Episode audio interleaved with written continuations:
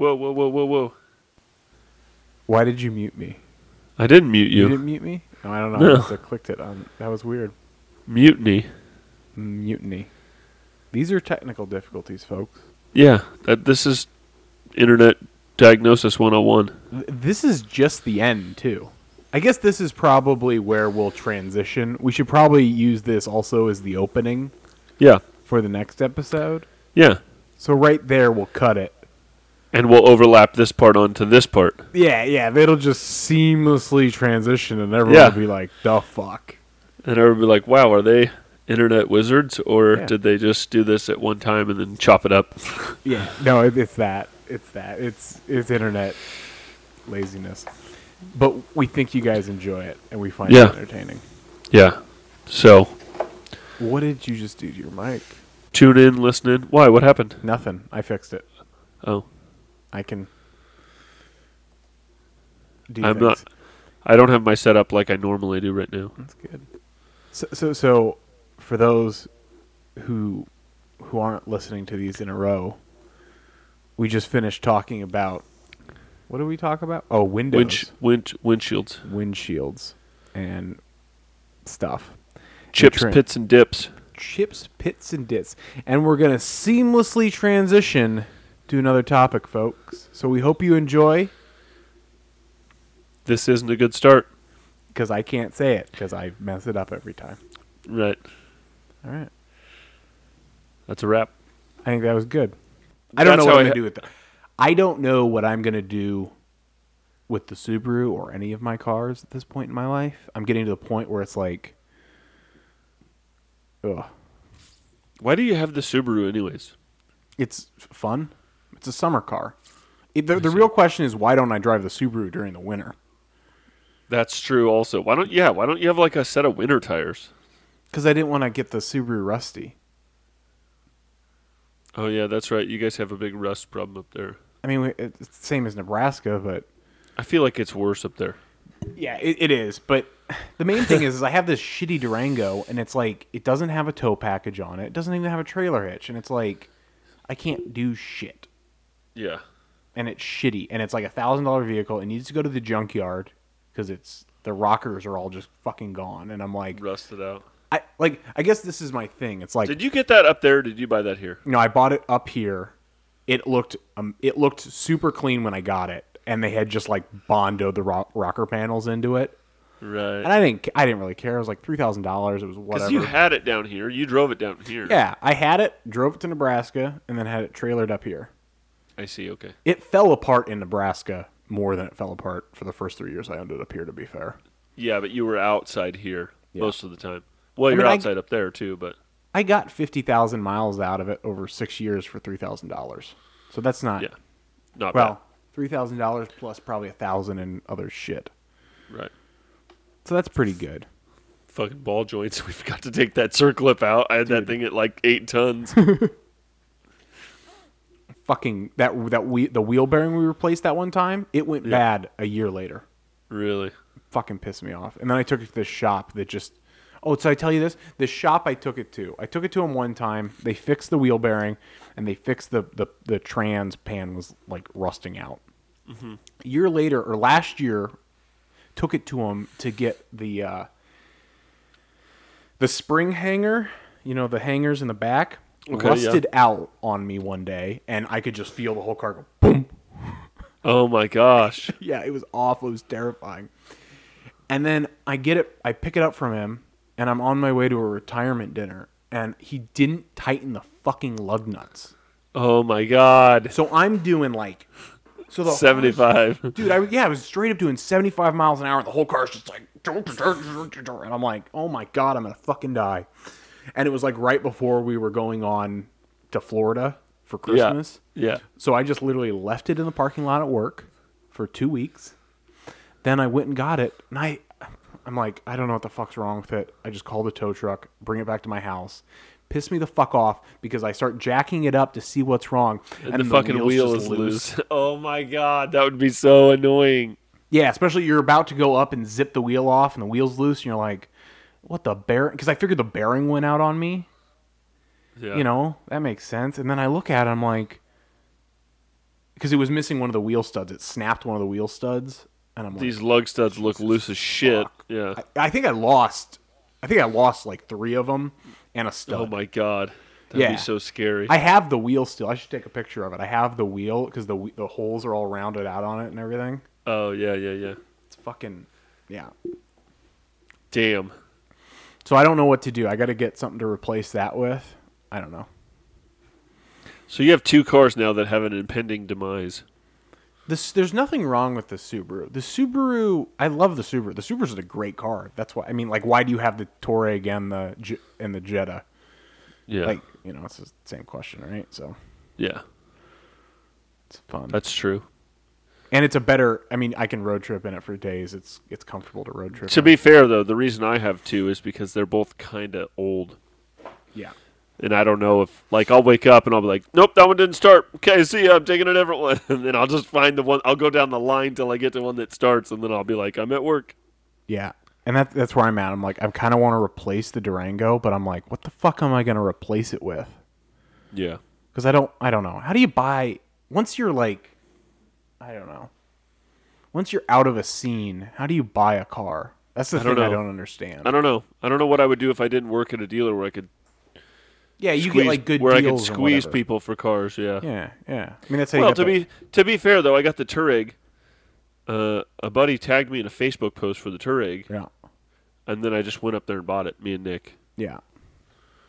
We took Corey's trailer and truck up there and went and bought it, and I bought it from some fucking sketchy dude in West Omaha.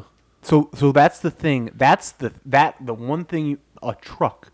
That is the thing that bothers me the most, because there's all these things that I was like, well, if I had a truck, like right now there's a 77 bus that some guy started restoring. And he got it painted. And in the ad it says, he's defeated now because he said the lifter spring has broken in his freshly rebuilt engine and it will never run. Isn't that what was happening? No, yours was the push rod kept falling into the case. Yeah. Well, yeah, that happened one time. That's it.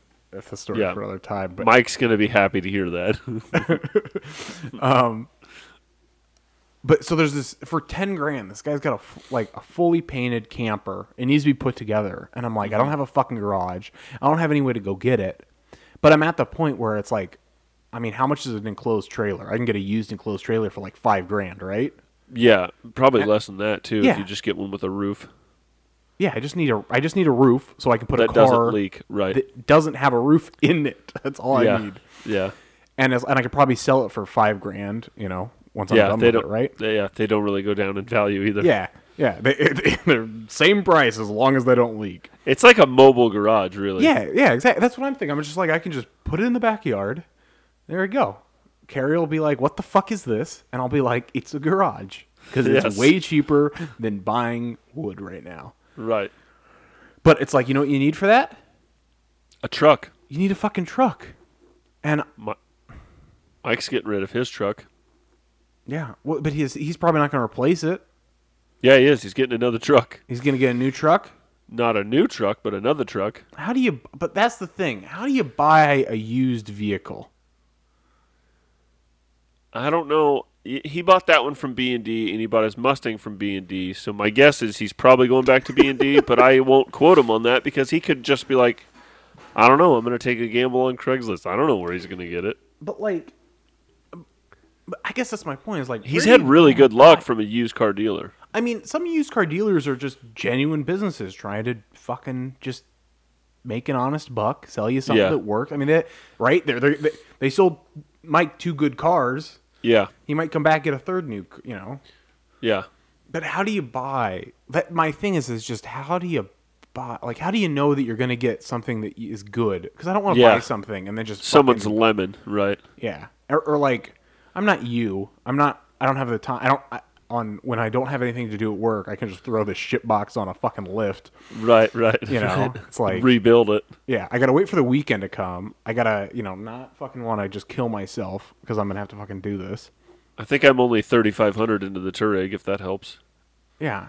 I don't, and like, what the fuck am I going to do? I'm going to buy a fucking mediocre vehicle and then like get a loan because I don't want to put, I don't know, because you got to spend like 15 grand, right, to get a usable vehicle.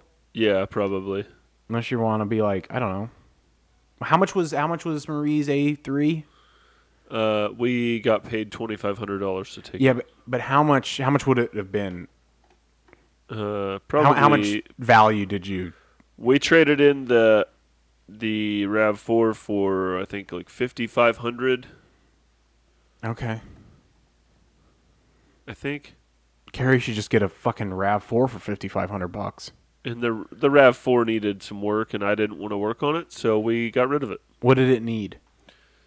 It needed tires. It had an ABS light that kept coming on randomly, like, yeah. And we took it to Toyota like 3 times, and they're like, "Yeah, it's a EVAP solenoid," and they put an EVAP solenoid on it, and she'd drive it home, and the light. Yeah, that's what I said. I was like, "What? I don't know. Why does your EVAP solenoid trigger an ABS light?" I didn't want to figure it out, so I was like, "Bye, Felicia. Get rid of it." All right, makes sense. How many miles? 87,000, I think. Yeah, that's a lot of miles for a car you don't know. Yeah. I didn't want to deal with it. I probably could have figured it out, but I didn't want to deal with it. I just was over that car. This car I can already rebuild everything and know where everything goes. Yeah. No, I get that. Well, it's like the Subaru. The Subaru I like well enough, and I know it's like life. And it's like if something went wrong with it, I'm sure I could figure it out, or it can't be that difficult. Right. And it's like, the Subaru I wouldn't have a problem working on, but a brand new car that you're going to spend, like, I don't know. That's just the thing. How do I replace the Durango? What you need to do is you need to get a used new truck. Yeah, but that's still like $30,000. So you're not taking a used depreciation hit or a new depreciation hit, but you're getting a newer. Yeah, I don't know. This is what brings me back to the lease versus buy equation, because I can lease. You can get, like, every so often there's like $200 a month truck leases with maybe $2,000 down or something. Right. And at that point, it's like, okay, there we go. It cost me what, $2,500 a year to have a truck? Is it worth $2,500 a year to have a truck? Are you going to do truck stuff with it? Is what you need to question yourself with. Well, if I had a truck right now, I'd go find myself an enclosed trailer and go buy this bus. Yeah. I found a trailer at Home Depot today that I really want, but I'm going to hold off. Like, what kind of trailer? Just for moving my lawn equipment. Okay. Why don't you go get one of those Harbor Freight fold-up ones? I tried it. We tried. They got rid of it. Harbor Freight doesn't sell trailers anymore. Oh, that sucks. Yeah. Or they don't at ours anymore. Me and Mike just went there last week, and we tried to find one, and they're gone. That's what I want. So we were looking. I want Carrie to get one with a trailer hitch on it, so I can go buy a little trailer to put mulch on. That's how fucking sad and depressed we all are. I know your goal. Your goal is to put mulch on it. Everyone's goal, get a trailer, put mulch on it. Mulch. I want to put mulch in my lawnmower on there and drive around and mow other people's lawns. I don't know what they got rid of them apparently, or they just don't carry them anymore, or what. But I bought a jack, so I did buy some stuff there. Yeah. But it was interesting. I don't know. Get a used truck. Yeah, I don't know. Well, because I'm also, okay, so on Friday, or I'm like intent on trying to find a bus, a camper, so I can I need something to work on that isn't a shitty fucking Durango. Yeah. Something that I'll like be able to work on and not hate myself over. Mm-hmm. And a VW bus solves all problems. It's a camper. Then I don't need to buy a camper. The Durango was very hard to work on because it was rusty. Yeah. If the Durango was like a fuck. If you could find one. Yeah. Yeah. I'd have no problem if I could find an O2 like a Durango from like Phoenix or something. Yeah, that'd be a nice. They're nice, you know, because I could it's a sport, so it's got like drum. I'll say your body style of Durango and Dakota are probably my favorite year of Dodge pickups. I think they're the perfect size too. Because my grandpa had a Dodge Ram that was a 2002-ish, and it was awesome. And we still we donated it to the fire department, or sold it to the fire department in Cedar Creek, so they use it for fire department stuff. But it still runs and drives great, and it looks nice. And yeah, that's why I wish I could have a non-rusty Durango. It's got like 200,000 miles on it. I don't know. Maybe that's what I should do. Maybe I should look in the South for a Durango that costs like $3,000 or whatever, and then ruin it. Bring it up here to Michigan and ruin it, and then just rust it out. Yeah, because this engine runs. I can't. These 4.7s. It has no problems. It leaks oil everywhere. But I think it's more tranny fluid than anything. That's like the 4 liters. The 4 liters ran forever, but they just leaked oil all the time. Yeah, and I think all it is valve covers, like the valve cover gaskets. Mm-hmm. But this is my thing.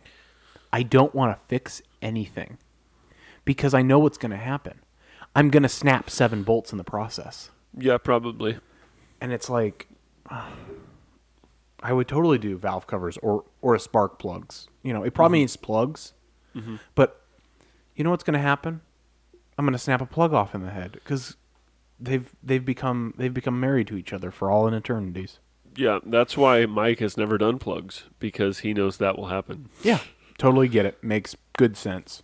He's like, as long as it starts, which even that is questionable sometimes. He's like, I'm going to keep doing it. We should have Mike on and ask him, Mike, how do you buy a truck? Yeah, he just, I can't remember. I wish I could remember how many miles were on that truck when he got it, because it was really low mileage and it was really nice. And then someone backed into it, and then he broke the mirror off, and it just went downhill from there. Someone pushed his driver's door in, and the window doesn't roll all the way down now. That vehicle was in like 3 accidents in a span of like 3 months. I remember at one point. Yeah. Yeah, and he was just like, fuck it, I'm just going to use it as a work truck. And then the topper came off and just like it went downhill. But it still works. We used it to go get stuff from Menards last weekend. So it's still... You want to trailer something with it? I'm sure the brakes... Do the brakes feel okay in it? No, absolutely not. They feel mediocre. So that's the biggest thing about the Durango right now that keeps me from wanting to even put... I don't even have plates on it. I just say fuck it, because I don't drive it enough, is the brakes don't feel good. And I'm pretty sure the only reason the brakes don't feel good is because the rear drums are, like, too big, so it has to push out too much. Oh, yeah. And I don't want to spend the $200 it would cost for new drums. Right. Yeah, because why put money into it? Yeah. It's going to... I'm only going to get I don't know. I'll probably get $500 for it at a junkyard. So fuck it. I don't even know if you'll get $500. No, it's does it have cats? Does it have cats still? Yes, it has cats. So maybe $500. I could part it for $500 easy, but it's probably. 25. It's 25 net ton right now, so that's. Mm-hmm. I'm sure it's a 2-ton. You vehicle. Should. You should be on the lookout for another Durango. I think you should get a Dakota. I'd love to have a Dakota. I think you should get a 4-door. Dakota, that same body style though. Yeah, I'd have no problem with that, or even a 2-door. I'd have no problem with, but I guess my that's such a good, that's such a quality truck, and it's not. My thing is I don't really like big trucks. Yep, no, I agree. Especially new trucks are gigantic. I like the medium sized, small size like S10 Dakota, Ranger trucks. Yep. My brother's getting rid of his Ranger. Do you want a Ranger? Probably not one from Nebraska. Right. It's not. If I buy another rusty car, if I buy another, it's got to have a little rust though. I mean, it's got Nebraska rust. Yeah, but that's a lot of rust. I'll look into that. We'll find one in like Colorado or something. Because if I would do that, I would be happy. But I guess my problem with even a Dakota is I can't. I don't know. And maybe this just gets to, like, how do you haul a car, right? Mm-hmm. On a trailer, not dolly, on a trailer. Like, you need a pretty big vehicle to do that safely. Yeah, you need a full-size pickup. Yeah, I want to go 200 miles with a towing vehicle. Well, you could do it with, like, a Touareg or, like, a... 200 miles? A full-size SUV. Yeah. That's why I originally got the Durango. It's got a, but I don't know. The Touareg's got a 7,500 pound towing capacity. What is an enclosed? Okay, so but what if it's an enclosed trailer? Then probably not. That's pretty big. I mean, I pulled. Oh, I guess I used Jeff's pickup.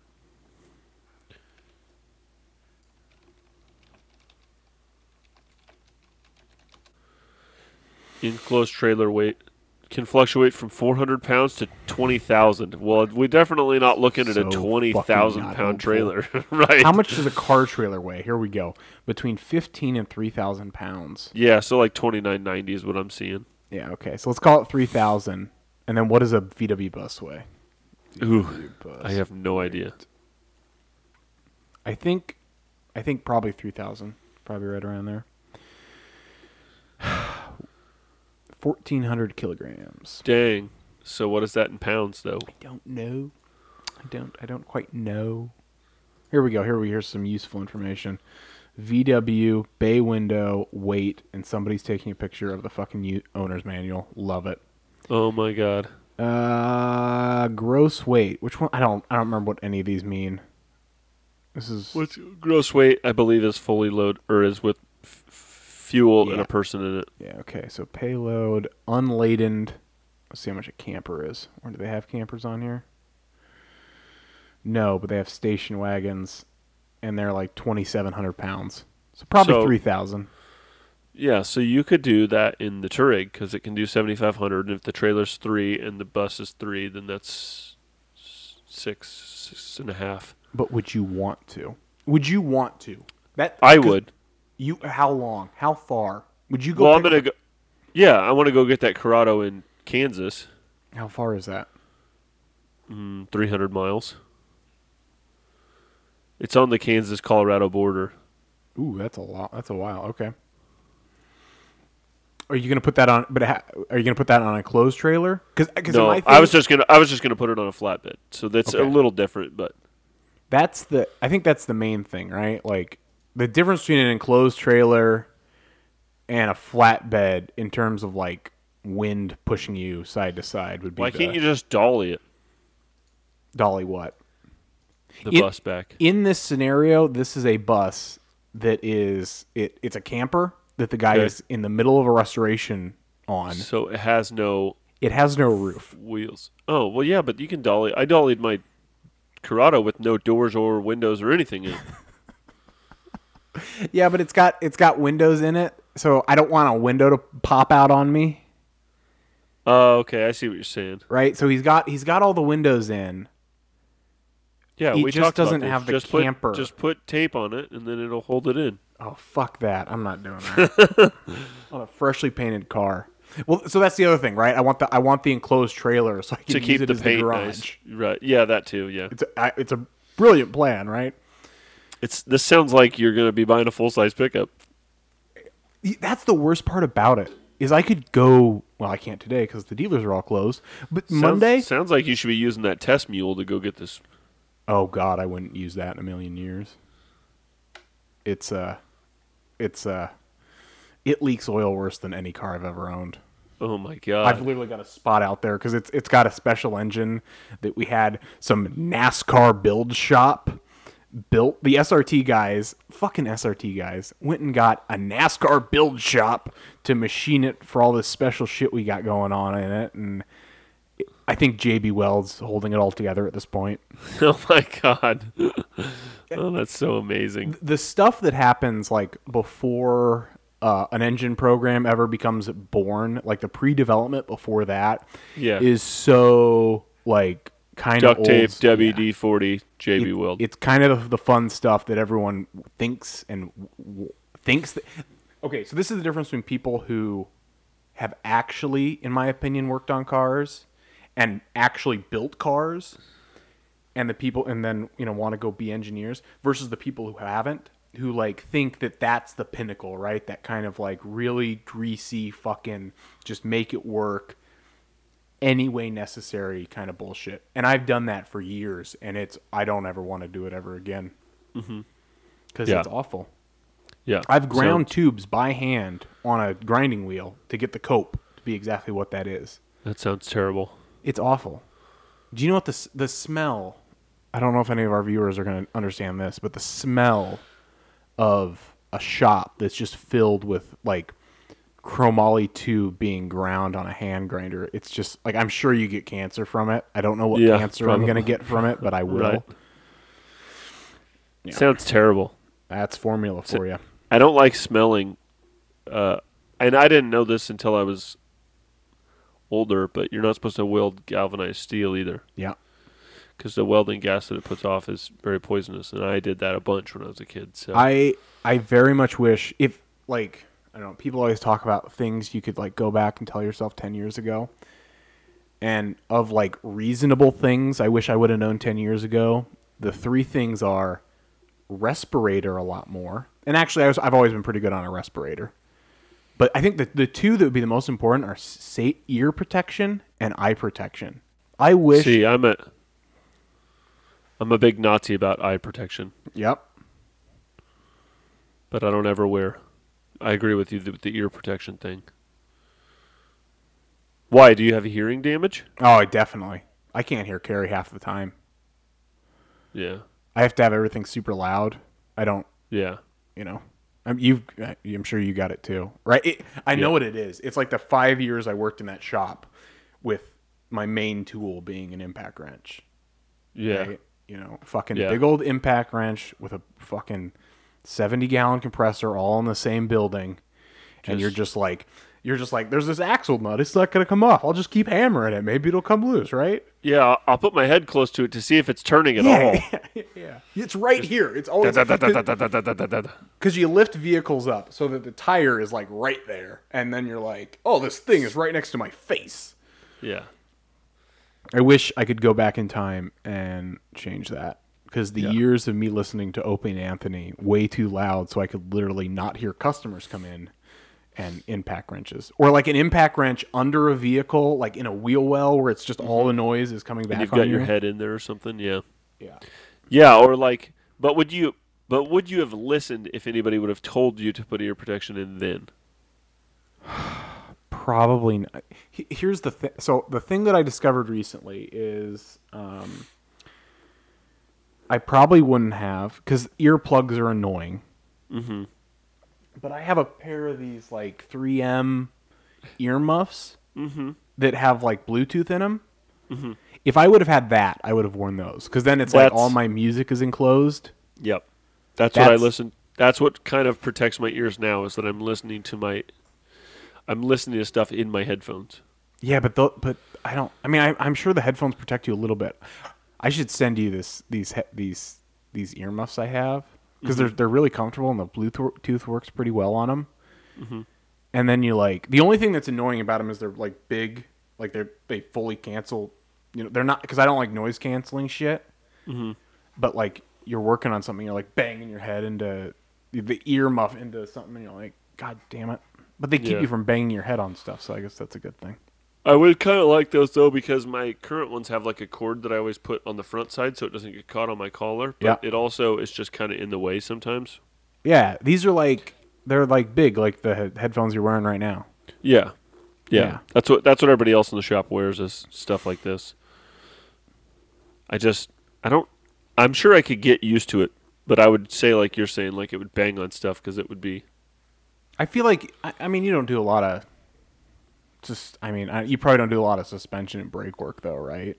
No, but like, I'm thinking of a specific situation where I would hit it a lot, and it's when I'm doing like EVAP stuff, because that's in the right rear wheel well. It would be very annoying. Yeah, that's what. But but that's just one job that it would be annoying for, so it's really not that annoying. Well, and it's that real annoyance. Like, I had this buddy who hated getting hit in the face, and I totally get it, because there's something about when somebody hits you in the ear. And you just fucking get, like, wild. Yeah. And it's the same thing, right? You bump your head, and your ear gets, like, it's being hit, and you just get mad. You just get so mad, and you're like, there's nothing I can do about it. It's my own fault. Like, yeah. You see red, and then you just get irate. And you're just mad because this fucking wheel well was in the way. That's how I felt. So when I had that engine out 2 weeks ago, I had the axles swung to the... Yeah. So they were going parallel with the vehicle, like front and back. And I was working under the engine bay on the engine, and I had leaned down and then stood up and hit my head on the top with the drive shaft flange, and I just It's the same thing. I just got like irate. I was just like, I had to throw something and I had to be mad. Yep. But I was also not mad because I knew that was there and it had been there for like a week. Yeah. It's like that video. Have you seen that video where we're replacing Sean's turbo? And he did a time lapse of it. And in the middle of the video, I'm like, I'm on the floor. I'm just on the fucking floor. Because I stood up and I hit the downpipe with the top of my head. And it's just like, I wasn't able to be mad because it kind of hurt. And it's just like that, like, I don't know, there's something about it. Like, I just needed to like die for a minute. Right. And it's like, fuck, this hurts. Because it's, I don't know, a downpipe fucking hurt. I would like to take a poll, and this is something that I've noticed just from working in a shop, and I'd like to see if other people think this. I think cast iron hurts worse than regular. Like, so if I'm working on something, and I smash my finger on like on like cast iron, it hurts worse. I don't know why. I don't know if it's because it's sharper or what like what other things you're smashing your finger on though? I'm specifically thinking of like when I'm trying to like put a transmission back on an engine block or put a flywheel back on a crankshaft and I'm like wiggling it back and forth and then I smash my finger between the flywheel and the engine block. Dude, it hurts so bad. And it's like I could do that on like a muffler or like a cylinder head or something, and it wouldn't hurt that bad. But because it's cast iron, I just like want to leave my body and find something else to do. I can get that for like anything that's cast. I wouldn't be able to. I don't have any feelings on the difference between cast iron and cast aluminum, but definitely like sheet metal. Like sheet metal doesn't really hurt that much, right? Because it usually gives, but like a head, a cylinder head, it hurts so bad. So one time we were working on a fucking formula car. This is other stupid shit you do when you're fucking actually building cars from nothing. And I still feel it. I can still feel the damage. We were welding, and I didn't weld. I don't have the patience to TIG weld. So. But I always found someone else to TIG weld. And Jared was our TIG welder, and he was the chassis guy, so it worked out perfectly. And one day we were in there. It was like probably 3 o'clock in the morning, and I was holding the tube underneath the rear, under the front roll hoop that went between the two lower supports, or the lower frame rails. And I'm holding this pipe. And then for some reason, we have this like 20-pound copper cylinder, like a solid, it was like this big, 20-pound copper cylinder holding another tube or being the clamp for this other tube, and he bounces the frame and the whole thing just falls on my hand, and I catch it, like, so the sharp of the, like, I felt like I broke the, like, whatever little fucking bones are in your hand. You got hit in the palm. Yes, with the curve of the cylinder, like a loaded point. Yeah. Oh my God, that hurt. I still feel it to this day. So that same thing happens to me sometimes when I'm wrenching, and I'll be pulling on something, and I know it's gonna let go. Yeah. So I'm pulling, but cautiously pulling, and it comes back, and I hit in between my bones on the backside of my hand. Okay. Oh my God, I want to die. I want to die so hard. It's like a weird, different pain. It's like a in your hand. Yeah. I know exactly. Yep. It's like a in your muscle, in your bone hand pain. Yeah. It's terrible. It's not as bad. It when you're pushing on a breaker or something, and it lets go, and you smash your hand into something. Yeah. It's like your knuckles. That's not that bad. But you're right. There's something about when it comes at your palm. Yeah. Oh, it's so terrible. Speaking of palms, this is the thing that I constantly like. It'll cause me nightmares sometimes. Is fucking channel locks, and fucking using channel locks as like a vice. And they slip and pinch. And they slip and they pinch the fucking meaty part of your hand. I'm just like, why the fuck Nipix pliers don't do that. Yeah, I'm aware of that now. Yeah, okay. So that would be the fourth thing I would go back in time and tell young Ben about. Get some Nipexes. They won't pinch you. Pay for slightly better channel locks. Yeah, just all like fucking channel locks. Like I don't know why that's not like a bigger thing that like nobody discusses. They've recently changed the design of vice grips too, so they don't when you're unloading them. Yeah. Like you squeeze something really tightly, and you have to push that little lever down, and it always pinches your hand. Yeah, they don't do that anymore. So now they have new ones that just slowly unload. Oh, okay. They're more, obviously. They're like $100, but is it worth it to not have to loose a finger ever again? I would always just use another pair of pliers to unclamp pinch them. The thing. Yes, I did that with a pry bar. I just stick it in there and wedge it until it breaks free. Yeah, I don't care if a tool falls on the ground as long as I'm not there. Yeah, I agree. I've done that. I do that. Yeah, it's like fucking slippery fucking slip fucks. That hurts my hand just thinking about this. I love when I have to use a tool improperly to get another tool to be used. That was it. So that's another great formula story. We once took a fucking quarter-inch driver and we were using it to align the chassis mounts. Because I think it was a 6 millimeter diameter and it was chrome. So it had it was a Snap-on one. So it was really nice. Right. So it held the fucking two in alignment. And for some reason we thought that was the best way to align. Again, probably 3 a.m. An A-arm mount. Right. And then we just sticking it. I use a Phillips screwdriver to align stuff. Probably more often than I should. Because sometimes you want a pry bar, but you want a round pry bar. You know what I mean? Yeah. No, I know exactly what you're talking about. Or like you don't want one that's tapered. Yeah, you don't want one. Yeah, you don't want a flared end at the end. You just want a straight, like... And so I'm, like, lining something up, and I've got this screwdriver, and people walk by and be like, why do you have a Phillips out? And I'm like, I'm using it as a tool. Dude, people who don't get... Like, that's what Phillips are for, right? It's an aligning boy. Yeah. Screwdrivers are the most underrated tool ever, right? Somebody was, I don't know, I read somewhere where somebody's like, you don't need Phillips or flathead. I'm like, bullshit you do. That's like 1,000 tools in one. Yeah, that's a pry bar, an alignment device, a screwdriver, a chisel. Yeah. Anything you chisel, you always get you always had that one screwdriver, like for the the axle caps to keep them from rotating. You know, you ding it out with that screwdriver. Fuck getting a chisel. Or I have one specific Phillips that's like the back of it's all beat to shit because I use it expressly to get rotor screws off. And you're like, everyone's like, you know they make impact drivers? And I'm like, yeah, this is the driver that I'm hitting with a hammer. I'm going to destroy this tool to get that 10-cent nut off of there, or that 10-cent screw.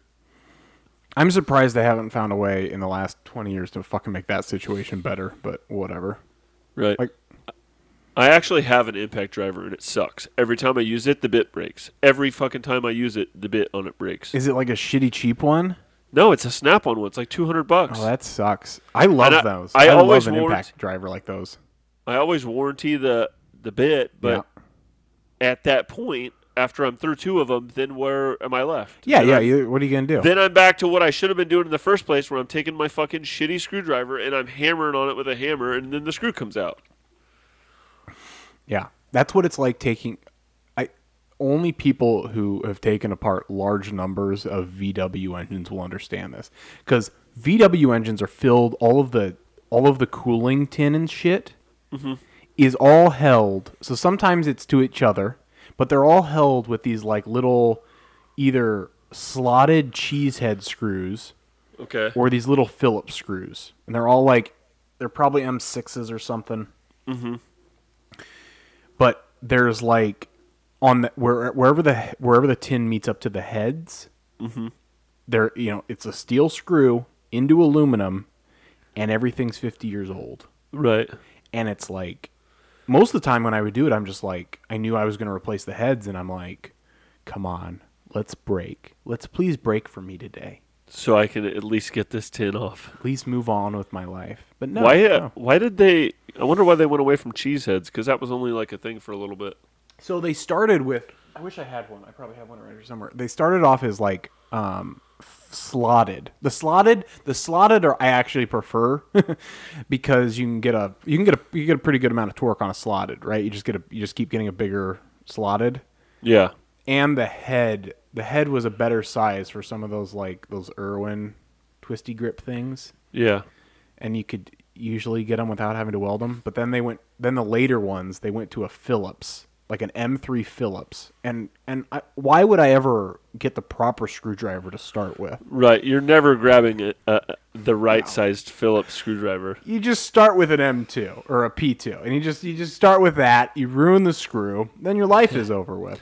And then you're mad. Like if I would have just grabbed the right screwdriver. Like sometimes after I've already stripped out the screw, I'll put the bigger screwdriver, and I'm like, feel how much better it engages. And I'm like, damn, if I would have just started with this, the screw probably would have come out. But now that I've destroyed it. Or even better, when it's like it's a dirty screw head and you stick in the bigger one, it won't quite go in. So you put the smaller one in there, and you're like, oh, okay, it kind of works. Yeah, and then you fucking ruin it. It's like the fuck. My Snap-on guy's going to love this because I love using my tools inappropriately. That's how that goes, though. Snap-on should be sued for saying a screwdriver isn't a pry bar. Yeah, they definitely print that on all the screwdrivers now. Yeah, they should. Somebody should say, you're not allowed to say that anymore. You're some lying assholes. And all I do is I'm like, yeah, I can't read, so I'm going to use this as a pry bar. I'm illiterate. Right. This was not explained to me. I don't know why. A tool should be a tool. If you use it and it works for that, that's what it is. Yeah, that's pretty simple. I don't even understand, like, so they make some screwdrivers, and this is going to sound weird. They make a screwdriver where the shaft goes all the way through the plastic handle, and then it's got a head on the back. Yeah. Like, you're supposed to use that to hit it and chisel it with. But then they're like, don't use it as a pry bar. And I'm like, well, I'm going to use it as a pry bar and a chisel. So those ones that got the metal cap, though, are for, like, demo and shit. Like, housing demo, I guess. Hmm. Or, like, Mike. Mike probably uses screwdrivers differently than you do. Yeah, right? He's fucking jamming to break out things in, like, those metal boxes and shit. He has some of those ones that are, like, they're voltage rated, too. Yeah, I'm surprised you don't have any yet. Yeah, I'm sure I'll have to get some at some point. I don't even... I wonder if they make Torx ones of those. Voltage-rated ones? I would assume so. Probably. They're just longer and they've got, like, better insulation. I mean, yeah. They're actually insulated and not just... maybe it'll work. Not just plastic driven into... Yeah. Or metal driven into plastic with a big hammer. Well, they made us... We had to take a class... like an online class of how to deal with the high voltage vehicles, and it's like you need to use the proper tools to fucking so you don't kill yourself. When you took that class, did they say anything about the pull hook? Yes. We don't have a pull hook. Ours was if you're gonna touch somebody you need to put on the gloves. Yeah.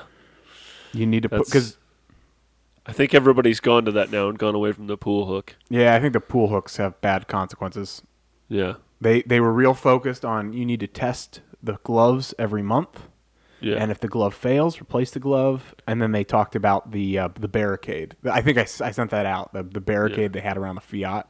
Yeah. It's probably like a $4,000 service tool. Yeah. That's the same thing with... like the gloves, they expire and we just throw them away every month or every 6 months when they expire, and then you have to get new gloves.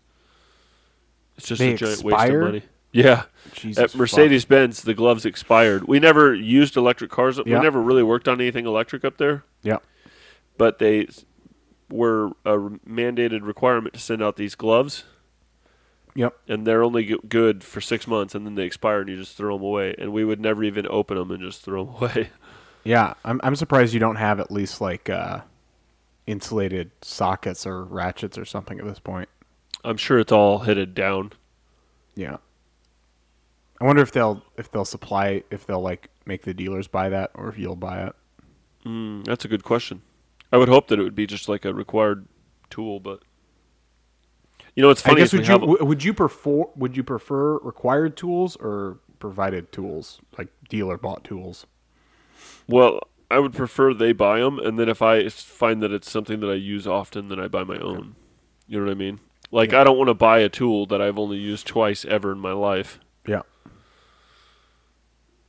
Like a 7/16 wrench. I've never used that. Yeah.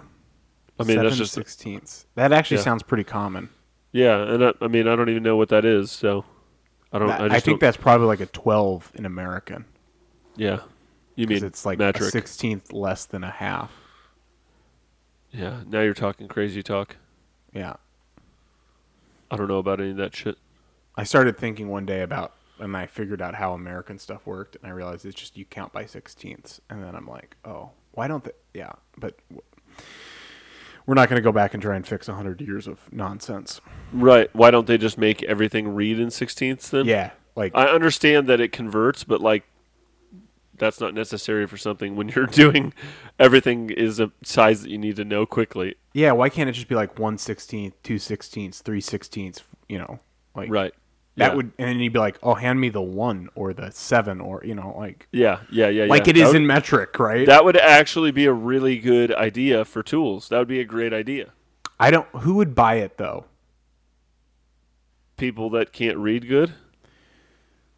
Me, yeah, but, probably. Yeah, if you sold me a standard set, if you sold me a standard set, though, where it was all in the same fraction, I would be 100% more likely to use it than I am where I'm like, I don't know what I'm looking at. Put that in a drawer I don't open. So should I go to Snap-on's website and they've got submit ideas and like submit it and then refer to this podcast of this guy thinks it's a great idea? Yeah, it's definitely a great idea. Yeah, but I don't know that. But no one uses that anymore. Yeah, everybody that's my point. Metric. Nobody uses it. Except for like, I don't know, people who do housing shit, but they probably know all. They just know that. Again, we should have Mike on. We should send Mike a microphone. But do they? Yes, we should. That'd be really funny. Do they use? But I feel like with housing shit, they use metric. I don't think they do. But remember they use it in standard form. Yes. Well, I think their tolerances are just so generous that it's one and the same. But, I mean, I think they use, like, metric fasteners, but they use it in standard form. Like, they do all their measurements in standard, but they use, I don't know. Like a nail? I mean, how the hell are you going to tell a metric nail from a standard nail, right? I mean, it's like fucking hit it with a hammer. Right. I don't know. I don't know. Or like everything's a screwdriver, right? Either it's a Torx or a Phillips or a square. Right. And who knows metric? What it is. I know Torx can be whatever you want it to be. Oh, okay. I think Torx is actually American. I think Torx is design. Yeah. An American. That's why. That's why VW still uses triple squares because God fucking forbid we could. Yeah. Yeah, that's funny. Your own stuff. How was that out there? Was it good? Where? At the pick apart. Yeah, I was really amazed at how clean this Audi was. Yeah, like I was going through everything was coming out. It must have been in a collision or something. Yeah, the fucking front of it was ripped off of it, and something fell on the hood, I think too. I did need one more thing from it, but it's not that big a deal. What do you need? I needed the sunroof. If it had a panoramic roof, I needed the grab handle for the rear sunroof shade. All right. I might just go back next week then. Who knows? Because I like going to that junkyard. It's stupid cheap, and I love... Yeah. I can't believe how cheap that shit was. I told Corey that, and he was like, what? And I was like, yeah, it's like $50 for all that shit. And he's like, a door panel here is like $50. Yeah. Dude, the fucking guys, they don't give a shit. They just, or they're really good guys, and that's why I keep going by and buying things I don't need and are gonna sit in my house for 12 months. Because like he sold me the door panel, and it was like $15 and it was like door panel, no switches. I have all the switches. I probably have $100 in switches on this door panel, right? Like window switch, the mirror switch, probably. Yeah, it's got the mirror switch, the window switches, the gas door switch, all that. It's like, the fuck. And they don't care. Yeah. They didn't care in the slightest. The glove box, $25 for the whole glove box assembly. That's something stupid cheap. Yeah. You know what you should always get too? You should always grab, if you see a Honda CR-V or a Honda Element, they have a table in the back. Yeah, people are wise to that because you told me that, and now I start doing that. Yeah, because it's in the import section, and that's just where I hang out. Yeah, and they're really nice. I've got that one in my backyard that I use. Yeah. Often. No, it's nice. It's a nice little table. Yeah, and it folds up really well. It'd be great for camping. Yeah, exactly. I need to figure out what is like reasonable, because I don't want to make a lot of money. I'm not trying to like make a lot of money. I'm mostly just trying to not be bored. Mm-hmm. But I'd like to know what I could make money off of and buy and sell out of a junkyard. That you're telling me about all this Touareg shit that I can. Yeah, Touareg and Cayenne stuff. From. Yeah. Well, you should have gone through the Cayenne when I was on this fucking Cayenne. Fucking all I got out of it was the tank because it looked cool. Touareg and Cayenne stuff's all worth just a ton of money. Yeah. Because it's real hot right now. It's a real hot market. I'm going to start going back more. I should have got more things off this Audi. It was so fucking clean. It was so nice working on a car that every fastener just like zipped right out of it. Yeah, nothing was like rusty or shitty. Nothing. Everything was super clean. I can't think of anything else I even needed though. The problem with me going to a junkyard is it's kind of like what you're saying. It's like I just go in there. It's like me being at Menards or something. I'm just like, no. I don't need this. But I really want it because it's here and I could find something to do with it later. Like relays? Great to come up with a pocket full of relays. Right. And it's like all these fuses. It's like, I don't need these. I don't have fuse problems, but I want them all. Well, all of the trim pieces that I was taking on, anything that was, you just fit in the bag and I was like, oh, this trim piece, I don't know what this is for even anymore. It's in the bag. Yeah. I got a big pile of trim pieces. Right. And like... The weird thing is like, if there was 50 years ago when VW buses were in junkyards at like, you know, when they're like only 10 years old or whatever. Yeah. And there was somebody going around like collecting all the little trim pieces. I want to know who he is now, because that's what, like, I'm collecting all of the parts that nobody's going to, if you ever wanted to restore an A3 in 50 years. Well, yeah, and that's what I tried to do out at the Volkswagen. I always tried to keep all the stuff that I thought no one would ever want unless they wanted this really obscure thing. And I could be like, well, I'm the only guy that has this because I keep all that shit. I feel like trim and stuff is like the stuff that everyone breaks, or like, you know, you're taking part of dash and you break a piece of trim as you're going through it or something. Well, yeah. Like now, all that stuff for Corrados that's all $200 a piece. $200 a piece. It's like, do you have this really small, obscure clip? Yeah, $200. Yeah. And back then, people were just like throwing them on the ground in the junkyard because they weren't keeping them, you know? Yeah.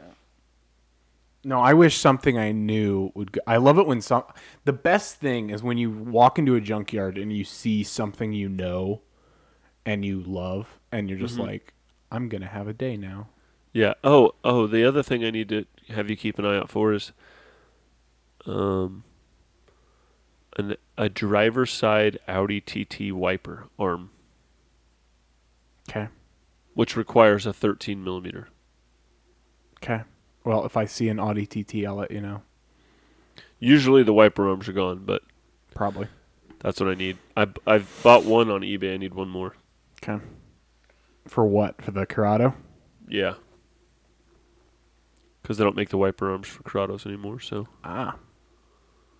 So shout out to everybody that's about to just debo my stash from listening to this podcast. Well, if you need window motors, I have window motors now. And I kind of, there's part of me who wants to just take these window motors apart and see what the fuck's inside the control board for the driver's side one. But that would be $12 wasted, so I won't.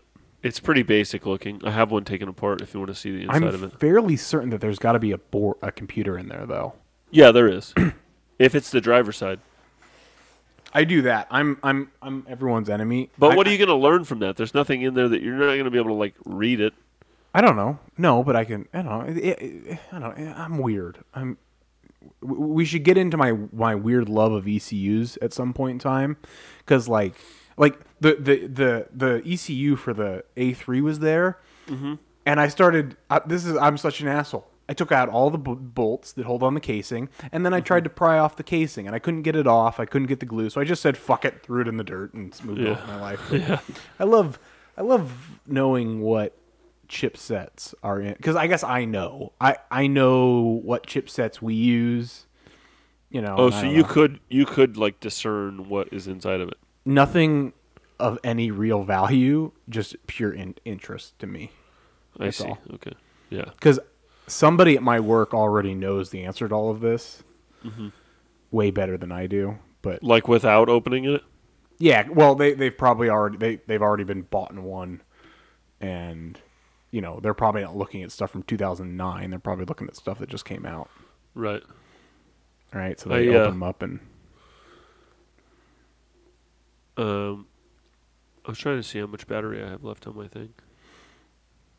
Well, I mean, we've at least got a good 2 episodes here, so this is going to work out. We're at 100 minutes, so that's a decent time. That's like 2 50-minute episodes, and I think there was definitely a good place to cut those two. So this is definitely going to be 2 episodes, guys. Yeah, we're going to be able to produce more consistent results now that we have a little backup. This episode's made me really want to go to the junkyard. Like when you were like, I'm at U-Pull-It today. I was like, dang, I kind of want to go to U-Pull-It now, even though there's not really, I don't really need anything. So this one U-Pull-It I go to. So okay, so again, the Pontiac U-Pull-It where it's just it's a rainbow water everywhere because there's just so much is disgusting, and it's not that fun because they don't the vehicles like their old row, their old vehicle row, they have a bug that's been there for 12 months right now. So they don't have, and like even their older stuff, their stuff that was there 6 months ago, they don't have a lot of turn. This new lot though, the cheap one. The cheap one. There was literally a bug there 1 week. I went there 2 weeks later. It was gone. It's gone. They probably get picked clean because that place is so cheap.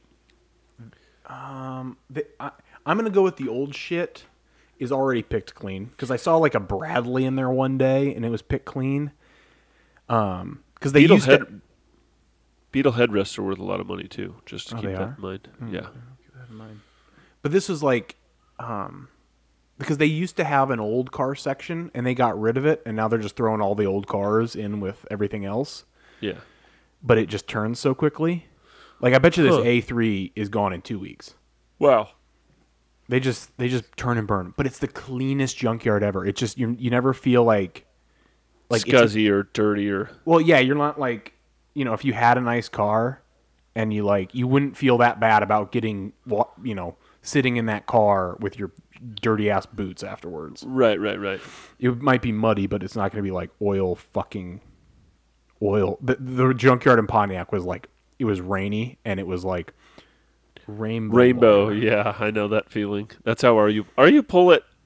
I did look it up. Our U-Pull-It has concrete, but it's just so dirty. Yeah, that it's just muddy everywhere. Yeah, and it's kind of sad because it's like there's nice concrete under here, and you concreted this whole lot, and now there's shit mud everywhere, and it's trashy, and you get everything's all dirty.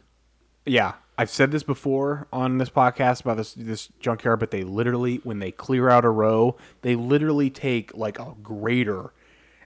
They grade the parking lot into a section, and then they collect all the gravel. I don't know what they do with the gravel, but it keeps the place fucking amazingly clean. The better thing is, where does it all come from? Where does what come from? Where does all that shit come from? The gravel. No, like the gravel and the dirt and like junkyards always have dirt all over in them. Are all these cars coming off of like the trail and I think they're cleaning their own dirt. Like no, because this place isn't like that. It's always been dirt. There's no concrete. Oh, okay. But it's nicer than the ones that have concrete on them. I see. Okay. Which maybe the lack of, except for like the center row has concrete, but I don't know. Maybe the lack of concrete makes it easier to keep clean. Yeah, maybe because the U-Pull-Its here have concrete, but they're always terribly dirty, and it's like where does all this dirt come from? Yeah,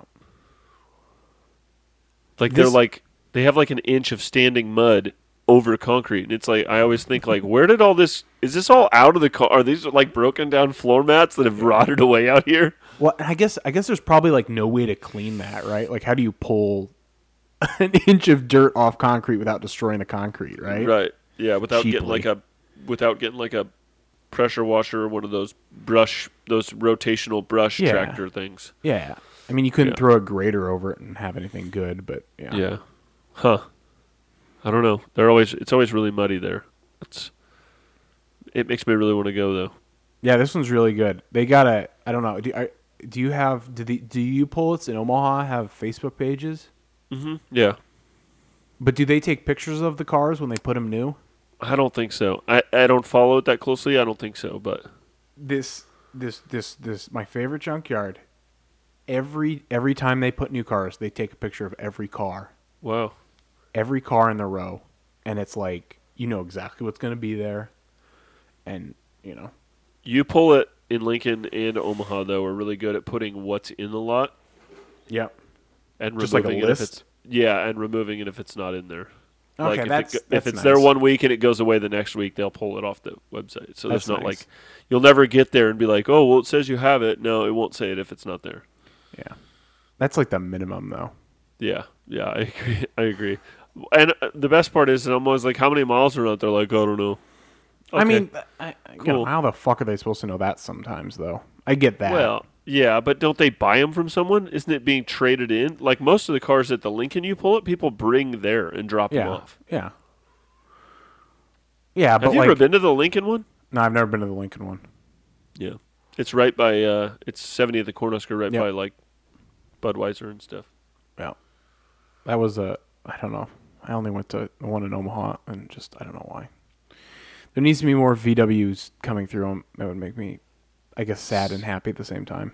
Some of the ones in Omaha were kind of that one area in Omaha where it's like down where they all are. Yeah, it's kind of sketchy. Oh, the one in North Omaha you're talking? Yeah. Every time I went there, I was like, is my car going to get dragged into this? Because, like, yeah. There's people like working on their cars in the parking lot at U-Pull-It, and I'm like, I feel uncomfortable about this. Dude, that U-Pull-It, I got this scar here. You can't see it, but I got this really bad scar because one time I was taking this Corrado, I was taking a Scirocco 16 valve head off a 16 valve. Yeah, but it was from a race car. It was a Scirocco that had been in a demolition derby. Oh geez, and they had cut the driver's side A and D pillars off. Okay. So that then they flipped the roof 90 degrees from how it should be so that they could pull out. Cause I ended up meeting the guy who was part of this race team. So they could pull the the roll cage out of it. So okay. Put it into a different one. Yeah. Yeah. Well, I don't know what the fuck you do with a fully assembled roll cage if you have to fucking cut the roof off to get it out. Right, but anyways, I pull my hand back one time. I don't know, fucking just haphazardly throw my hand back, fucking catch the A-pillar with my fucking hand, ripped it fucking shreds. God. I walk up to the counter with the intake manifold, like the, you know how the 16 valve manifolds are cool looking? Yeah. I didn't want anyone to take it. I'm like, I want this, but I'm going to come back for it later.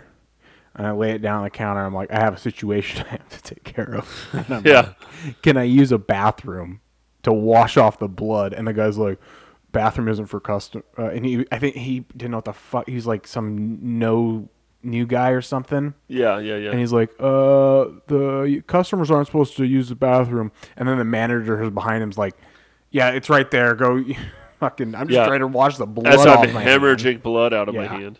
Like, and the thing is, one time I went to the junkyard with one of the guys that used to work at BMW, and we literally were in there taking apart a car, okay? We're in there taking apart a Subaru, and we turn around, and his bag is gone. So someone, in the time that we were working on a car, had grabbed his bag full of tools and walked away, and we're like, dude, are you serious? Like, we're right here working. Somebody did that to me once on a wrench. Like I had a bunch of wrenches in a wrench holder, and I put them down, and it just walked off. I was right there working on something. I don't remember what I was doing at the Omaha one. And now I am super cautious and well aware. I'm like you're a human, and now that it's COVID, it's less. I don't know. It's less weird because I'm like you're a human. I'm gonna stay 10 feet away from you at all time. I also feel that same way about, like, if you take something off that you want. Yeah. Like, if you're like, I'm going to pull this taillight and I'm going to set it down and I'm going to go to the other taillight. I'm like, I have to keep this with me now because someone's going to fucking take it. Yeah. And I just spent all that time pulling. I hate that. I hate that feeling of like, now I have to watch my back because somebody's going to be somebody's going to fuck with me, right? Like, it's so paranoid. It's because it's only like few people who are fucking assholes. Right. And the fucking, the wheelbarrows are like just ruinous. So I'm in this, I'm in the U-Pull-It with your door panel and this glove box assembly, and I can't put it in a wheelbarrow. It'll be ruined. It'll get all trashy. And it's like, you gotta be fucking with me. There's some people though. There's some people. There were some nice setups. Like this guy had like a, I don't know, had like a just like hand cart with some crates on it. I'm like, that's a setup right there. I didn't know you could take. Can you take random? Can you take your own stuff in your own cart? You can take anything you want into this U-Pull-It. As long as it's not a torch. Really? Wow. Dude, there was dudes with whole like fucking like plastic carts full of shit. I mean, I couldn't believe how much shit these people have coming to this junkyard. The Lincoln one used to tell you couldn't even take power tools in. Yeah, yeah. They'll let you take saws in there. They'll let you take grinders. God. Wow. They'll fucking let you use the electricity if you want. Oh wow. This one has a sink with like nice soap you can use. Wow. And they had that before COVID. This is the future. Dude, I'm very confused. I'm used to shitty fucking U-Pull-Its that are greasy and charge me $20 for these 15-cent sack of peanuts. Yeah. All right, well, that's too much junkyard talk. Yeah, and my battery's like at 5%. So all right. This wasn't a good start. This wasn't a good start. Well, this one was a good start. Well, it's a good start because this one is the second half of the first half, so it will have a good start because it'll be in the middle of fucking us talking. Yeah, these are two halves. Oh, we're gonna have to record a thing saying. Yeah, we'll figure it out. Things we'll have to say like, "Sorry about that, guys. This is going really good." Yeah. Blah blah blah. A continuation. We'll just cut this into the continuation. There you go. This is the middle of it. All right. Thanks, everybody, for listening. Like and subscribe. Hit that bell. Hit that bell. We don't even have a bell. We should put a bell outside of both of our houses, and then people can just drive by and ring it if they listen. Yeah. Yeah. All right. All right. Bye.